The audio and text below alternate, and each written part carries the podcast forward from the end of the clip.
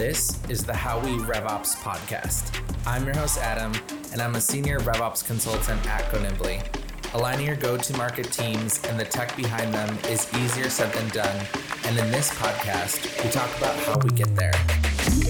Hey, everyone, and welcome back to the How We RevOps podcast. Today, we're talking about change management, and we have Daniel Marcus with us. Daniel, would you like to tell us a little bit more about yourself and Ops in a Box? Sure. My name is Dan Marcus. I have been in RevOps for the better part of the last decade, coming up through some startups to scale ups. Spent the last year at Amazon before mm-hmm. deciding to go off on my own and start this RevOps company, Ops in a Box. So Ops in a Box is a analytics tool for Salesforce. And what it does mm-hmm. is it creates all the analytics that us RevOps people are doing in Excel, taking the data out of Salesforce. It automates that. It does all the reporting that Salesforce just can't do for us, and saving us hundreds of hours every month trying to get that data into the right format and context for the company. I think anything that gets us a little bit more out of Excel is a huge win. yeah, it was my life, but I needed to build myself out of that so I could do other things, strategize, talk to people, not spend yeah. every waking hour of my life doing VLOOKUPs. It was uh, it was the challenge I wanted to do. Definitely. So let's pivot into change management and what makes Ooh. that an interesting topic to you. Because I know that we talked a little bit about a few ideas, and this one seems like you were really excited to talk about. Yeah. So change management is absolutely one of my favorite topics of conversation. It, it mm-hmm. took me a really long time to realize how important this was to the RevOps role. And yeah. as I got to different levels in my positions, as I went from manager to director to VP, I started learning that, especially as a VP, the biggest impact I could have to the company and even to my own team was helping mm-hmm. to manage change. This was an area that just lacked around the entire company. And as a manager myself, my team was doing some amazing things. They were building great flows, they were creating great dashboards. But when those failed, it was not because of a technical reason, it was mm-hmm. because mm-hmm. change management wasn't in place. And so it took me a long time because I'm way more comfortable in my Excel, in Apex, in Salesforce, in HubSpot. Yeah. And that's where I want to live. Like, you know, give me 16 cups of coffees and free time and space. And that's my comfort zone but it didn't help my team. That was not proper management. It didn't help the company. And so this topic just became something I got obsessed with and learning more and more about and really cut, trying to cut my teeth on how to do really good change management, how to learn about it, think, of, and that just helped me keep going in my career. And it became a point of a, a, topic of conversation in interviews and in networking events and things like that. So that that's how I got into it was just realizing that it's so incredibly important for a mm-hmm. growing RevOps person to master. Absolutely. Yeah. As they're climbing the ladder and advancing in their career, it's something that I think a lot of people think, hey, you know, what are the skill sets that I need to be working on? And I know that on a technical side, you get to a place where, yes, you are a master in, like you were saying, with flows and that advanced technical skill set, but there's also a world where you need to work on some other higher level skills. So I'm yeah. very excited to pivot into change management. And according to our friends at Sales Hacker, 70% of change initiatives fail. So, why do we think that number is so high? I mean, I think there's a really good reason for that. That does not surprise me in any way, shape, or form. And mm-hmm. like, let's assume we've already decided to make the change, right? The change is yeah. already in yeah. front of us. Uh, those changes fail not because it's a bad idea, it's because of how we actually manage that change. And change is just inherently hard, right? Think of yes. all the times you or I or anyone has failed trying to make a change, whether it's, you know, in our personal life, right? Whether it's trying to work out more or eating better or stopping smoking. What percentage of those attempts have failed? Probably close to 70%. And those are things yeah. we're super passionate about, right? Those are things that have meaning to us and impact and importance and there's our families around us, and those changes still fail. So, with that in mind, when we go to a seller, and we'll talk about sellers mostly, I think, here, because that's the biggest pot of people that we tend to make changes to. But when I go to a seller and I ask them to do a new process, adopt this new selling strategy, that's a change, a habit that we're asking them to break. And Mhm. they're not going to have as much of a, this kind of personal, close feeling to that change as they would with some of these other changes. So if you think of it that way and you think about a change is a change, it's breaking of a habit, it's inherently hard. And if we are failing at making important changes in our own life when we're passionate about it, how are we going to expect other people to make changes in their professional life when there's less potential passion and less need and less reason to those things? So it, it makes perfect sense to me why such a high degree of changes would fail Mm. if proper change management techniques are not applied. And that's the habit breaking and the habit forming component of change is the change management. It's not all the work we do leading up to the change, it's all the work we do rolling out the change. hmm That's a really interesting perspective because if it's that hard for us to change ourselves, imagine the Goliath of changing a team or a larger organization. Yeah. Yep. And we all react different to change, right? And we'll talk about that, We I'm do. sure, throughout this podcast. But like some people need more space and time, sp- some people need more hand holding. There's just so many different ways of of taking on change. And so again, when we're asking a large organization, a lot of people to change and change publicly in front of people, around people, it, it can be very difficult. And I just think it's something that we don't consider enough when we're working in organizations and we're doing these things we just feel like, well, we should just say change and you should change. I don't understand why it's so hard. If it was that easy, I would be 20 pounds lighter and a lot healthier. That's well, yeah. I mean, obviously, we would love to all just snap our fingers and make those changes. So, how can we get started? What's the first step when it comes to change management? And what are some of the core elements so we can find some common ground here? yeah, I think if I just go back to that concept of personal change, one of the things that I think helps most people change is their support system, their network, Mm. the people around them. And so, in that vein, for me, whenever I was going to make a big change in our organization, the first thing I would do is think about who is a part of this change, who is the network of people, who is the support system that I need to help roll out a change. And that's Mhm. the advisory council. And I would always, always have an advisory council with me when we were going to do a big project. And so for me, that's the first thing is deciding who's going to be a part of that, deciding what their roles are. I would go to the length of creating a RACI and knowing who's an influencer and who's responsible and who's accountable for these things. And really thinking about who is involved, what their role is, what they're here to do, and how they're going to help establish, roll out, you know, bring this change to the organization. Because everything else I needed to do would then rely on that group of people. Um, and, and so for me, it's a fundamental part of change is building the network and the support system and the people yeah. around to to make that change. Definitely. And just want to double click on the RACI framework. It's gotten me Mm-hmm. unstuck in a lot of different ways.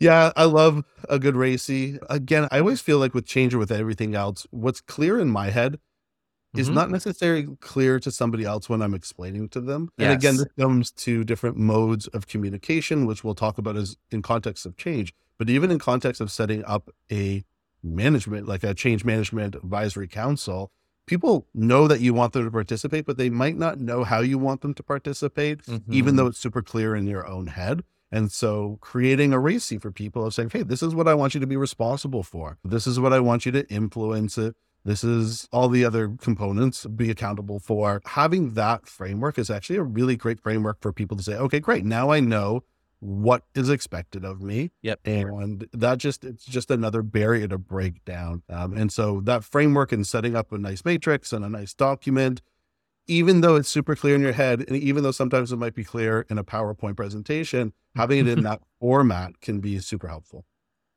Absolutely. So I know another core element is having the buy-in and building trust. Can you tell me a little bit more about how you approach that arena of change management? Yeah.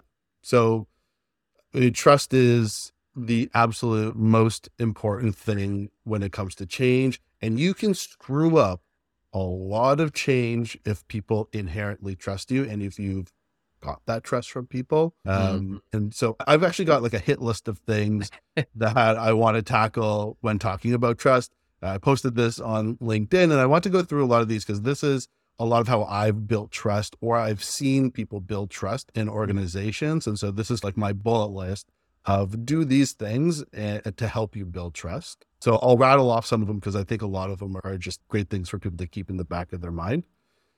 So the first is keep the message simple and to the point, right? I have seen too many people try to oversell change and make it more exciting than it needs to be. And when you're in a room and you look, you know, that can put people off pretty quickly.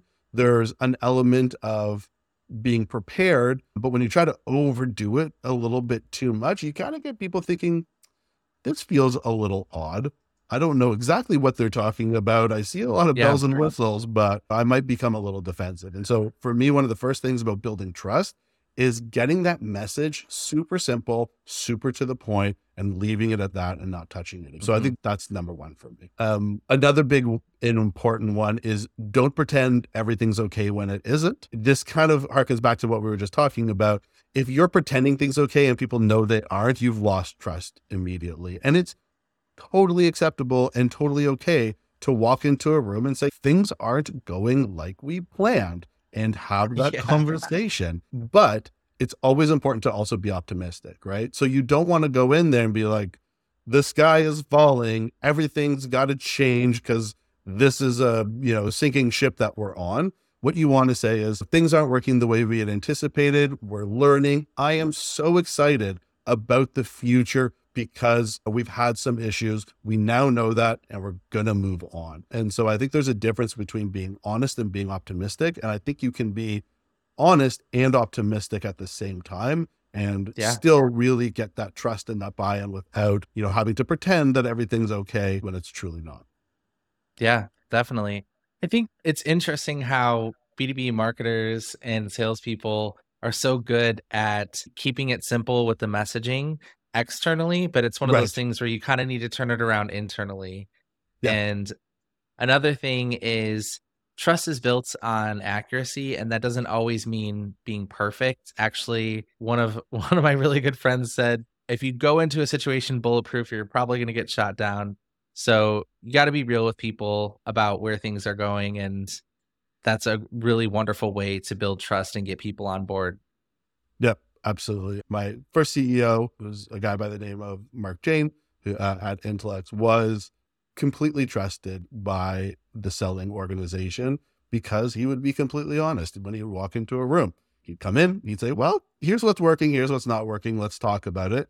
But he'd always be super excited. He was really good at taking that external message that we would have that was super and simple and bringing it internal and using it, you know, to sell. He would talk to you just like you would want to be talked to. And that inherently built a lot of trust. Yeah, for sure. Something else that I have is just is that advisory yeah. council. We talked about it a little bit, but for me, building trust means having people to test the messaging, test the changes. And that advisory council, I don't think enough people are doing that. So for me, I would always establish a sales advisory council. I would change them every year, but this was a group of people who we would tap and mm. say, hey, we want you to participate this is what it entails. You're going to be asked to participate in, you know, a couple hours a month of sitting down with the council and talking about changes, talking about what's going on. We trust you that you're not going to go out and talk about that with the field until we're ready. Um, and yeah. having those people allowed us to do a bunch of things. I mean, first, it allowed us to test change to make sure it was the right change. We did it right to make sure it would be accepted right. There was no errors and issues. And so that was one element of the council. But another, to me, one of the most important parts that the council would do is be mm-hmm. our change agent on the floor. So after a change was released, they would be the eyes and ears making sure that the change was going as we had anticipated and expected and helping people course correct without it having to be a single point of change with me. He would know, hey, that person on the council, they were a part of all the conversations before. Maybe I'll take them up for lunch and just hear their perspective. Um, yeah. And they would help a lot, you know, a lot more than I could um, building trust. And so that would be a huge trust factor was having these kind of top people who everybody mm-hmm. knew was a leader on a leadership track be a part of that committee, be a part of that group and help bring that change to the floor and also help feedback to say like, listen, people don't like this and we really need to change the change. And so that just all became a really great way to build more trust. That's an excellent exercise in information gathering. I think a lot of folks pivot to surveys and even asking for direct feedback and it's hard to get that those real insights through yeah. those mediums whereas asking someone else who's boots on the ground yeah probably going to get a real take from them yes that's exactly right if you trust them and they trust you and you can get honest feedback sometimes that's the best measure of how successful change is because the data can be murky and it can give you false positives or false negatives and sometimes it's just all too many things changing at once but somebody's opinion is going to be pretty good and pretty spot on and give you good sound bites, good indication of what is really happening out there. And I know that we've talked about how important it is to be honest when things don't go as expected. Are there other things that folks should be thinking about before, during, and after you're managing the change process in terms of communications? Yeah, I mean, there's a ton uh, when thinking about communication. Communication is if it's probably not the first thing. I think trust is the most important part of change, but I think communication is the second most important part uh, of change. And for me, I think you have to really understand everybody changes differently, everybody learns differently. And so your communication needs to respect the fact that everybody has a different style and you mm-hmm. need to play into that. It's a huge issue I used to have, right? Like I would spend hours building a change behind the scenes. And then I'd draft a quick email and I'd send it out and I would just expect everybody to, you know, I communicated it. I sent the email. And it took a long time to learn that was not communication.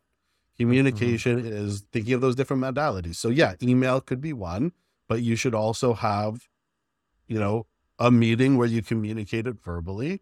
And then some people need one on one, right? So you should have managers be a part of it who probably understand the change at a deeper level before everybody else, who can then look at people who need that one on one time, bring them in, let them hear and think about the change in their own way. So, you know, there's lots and lots of different ways to communicate the change before and during. And then after it's the same. People will react to change in their own way. Some people will accept change. You know, I am quite good at accepting change. I like change. I I find it fun to change. Um, and so you can yeah. tell me about a change, and I'm gonna just say, great. I'm gonna go. I'm gonna try my best, and that sounds good. Um, not everybody's like that, and that sometimes is not the best way to take on change, honestly. But some people need space, right? Some people need to think about it. They need time to let it sink in. They need to be on their own. Other people need to be in a group and talk about it out loud and you know figure out yeah. what everybody else is thinking and saying. and so your communication style, both before, during, and after, has to anticipate the different types of people in the organization and what they need to really learn that change. And I think an important part of that is venting. People need to be able to vent.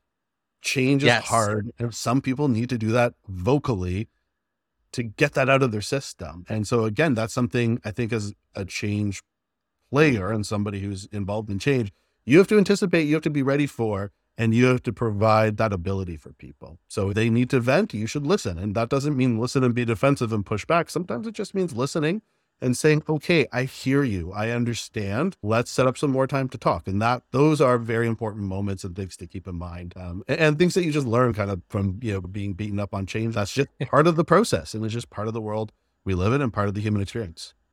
Absolutely. And hot take, being in control means giving people a room to vent and it doesn't mean you're losing control over a situation and when we have those unrealistic barriers up it actually causes things to break i yeah. remember uh, i did like a high ropes course thing one time in high school and i was concerned because the pillars were swaying and the guide was like in nature if things don't bend they just break and so i was like okay I think the same is true, you know, when you're working with teams of people. You yeah. have to kind of have some room for people to vent and for them to give you that information about what they don't like. And in fact, that yeah. could really even help your strategy long term. Yep. Yep. I think I just think it's such an important part. If you take any sort of if you're in customer success and you learn about managing customers, mm-hmm. part of managing customers is also just listening and hearing yes. and being available and I've seen it a number of times. Sometimes that emotional reaction is just what's necessary to open the space up to accept change. And if you don't allow for that, it's a barrier, right? It's stuck inside, and that change will not get in until somebody's had that moment of letting it go. And so it's a really hard one to learn. It was probably the hardest one for me to learn because I would have spent so much time doing it. I just want, I just, I'm like, don't you see? This is going to make life better. It's going to make our company better. Why don't you understand that? That's what my internal brain wanted to say. Yeah. But that would never help. That would just make that person more defensive and less willing to accept the change. So yeah, it was, it's a really interesting kind of evolution in how I've learned about that and thought about that over the years. And the same is true for sales and marketing as well. Marketing, the messaging tends to be so outward, and the marketers that are killing it are the ones that are taking information inward. They're talking to their customers. And the same goes for sales folks, the ones that can take a breath and not just focus on selling so much and can listen and gather that information are definitely winning the race. Yeah, 100%. Couldn't agree more. So, the hardest question I have is how do you measure the success of a change or a change management project? Yeah. So, I knew this question would come and I tried to think of a great answer for it. And is really the most challenging part, I think, of any change. And sometimes when you produce change, it's going to be obvious what the success measures are, right? We need you to fill out this form. We need you to do it accurately. Okay, they're filling it out and it's accurate. Everything good. Other times, it's going to be much more complicated to see the success of change, like putting in a new sales process, right? I don't know if that new sales process is truly creating a yeah. better sale, or maybe it's the marketing that we're doing, or maybe it's mm. the new leadership that we've hired, right? There's so many things. I can't just say, hey, sales is better, sales process was changed. It was clearly the reason. Um, and so I do think that this is a very complex thing to do. But you you know, you kind of already mentioned this up front, having that advisory council, having people who you trust who can talk about it. Somehow, sometimes I think the qualitative answer of, hey, we did this. Do you think it's working?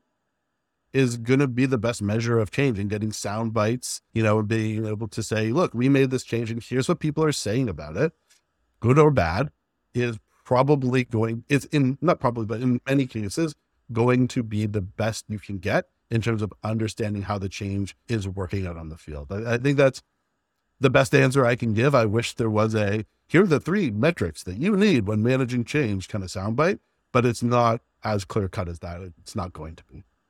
Yeah. I think it's probably the biggest gap that I've felt in working in marketing and RevOps and business development in the last 10 years is how do you take something that you're doing and tie it to a business initiative and not have that fear of other people saying no it was my right. thing that moved the needle or it's the big picture like how could you feel great about that i think that's a really challenging thing to have the confidence and to have the alignment of believing that your initiative is driving some of that momentum in the right direction and, and i do think people should look for a quantitative measurement in, yeah. any, in every case. And I think sometimes part of change is saying, okay, we're going to roll out this change, but before we do that, we're going to spend three months measuring something so that we can see the impact. Sometimes that's the right decision is don't do something until you know that you can measure it. But sometimes it's just going to be impossible. So I'm certainly not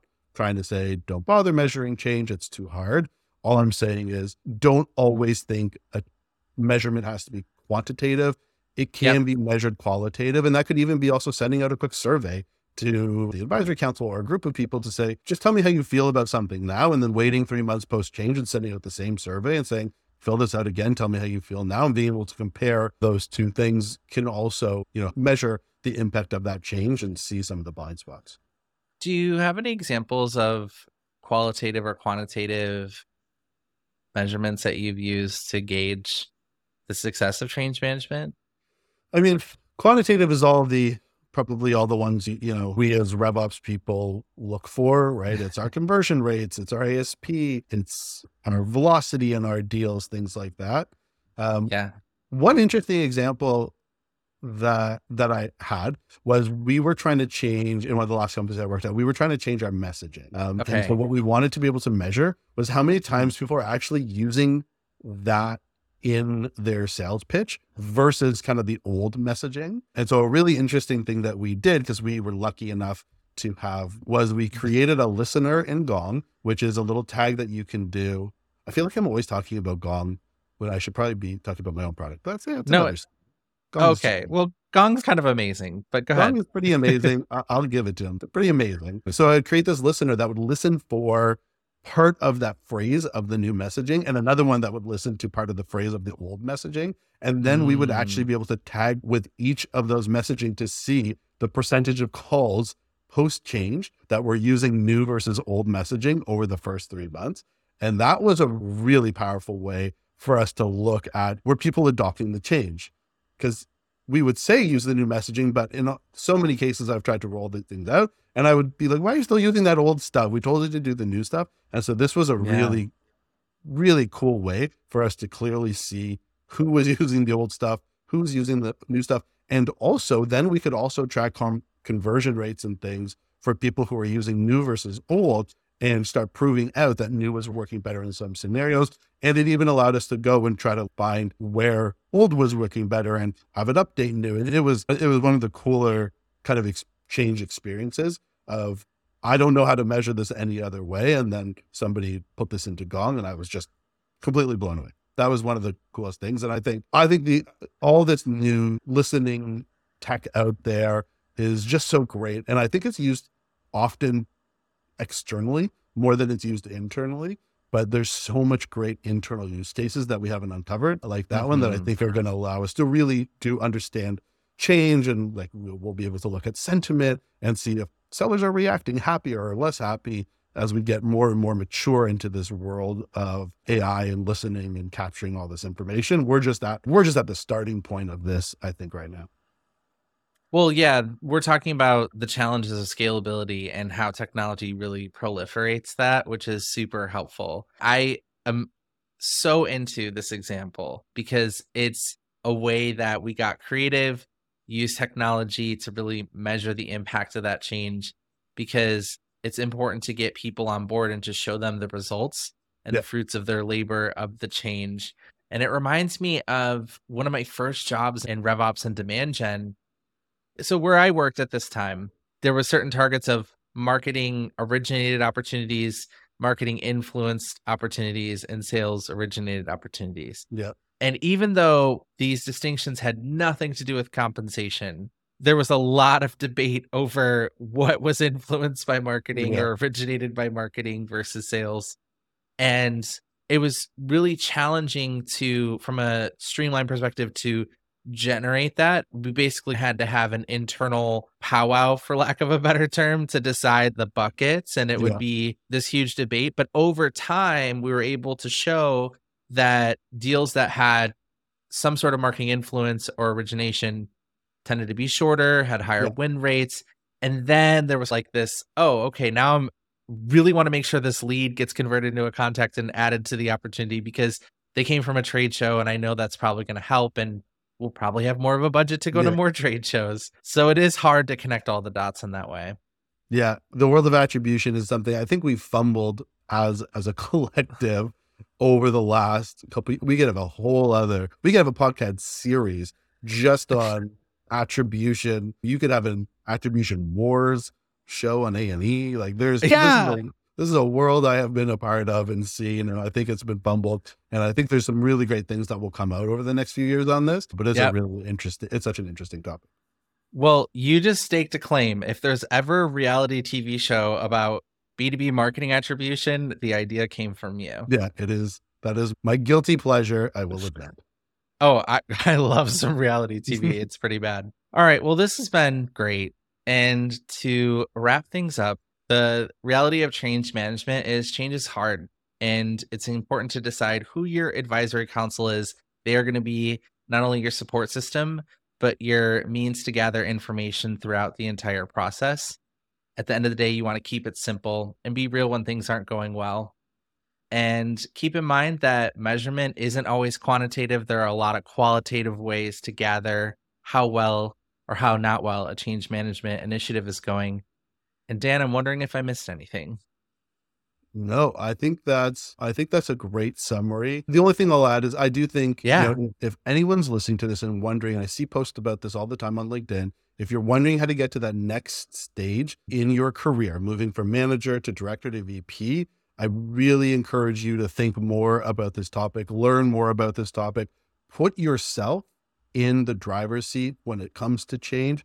Because I think what we'll see over the years is more and more people asking questions about your ability to change. Show me examples of when you've been responsible. So, just for anyone listening, if you're looking for how do I get to that next step in my career, this is a place where you can really differentiate yourself. I couldn't agree with you anymore. Several of my mentors have said one of the biggest game changers in your career is having those stories of wins for larger projects and initiatives where you've really taken things to the finish line. So, yep.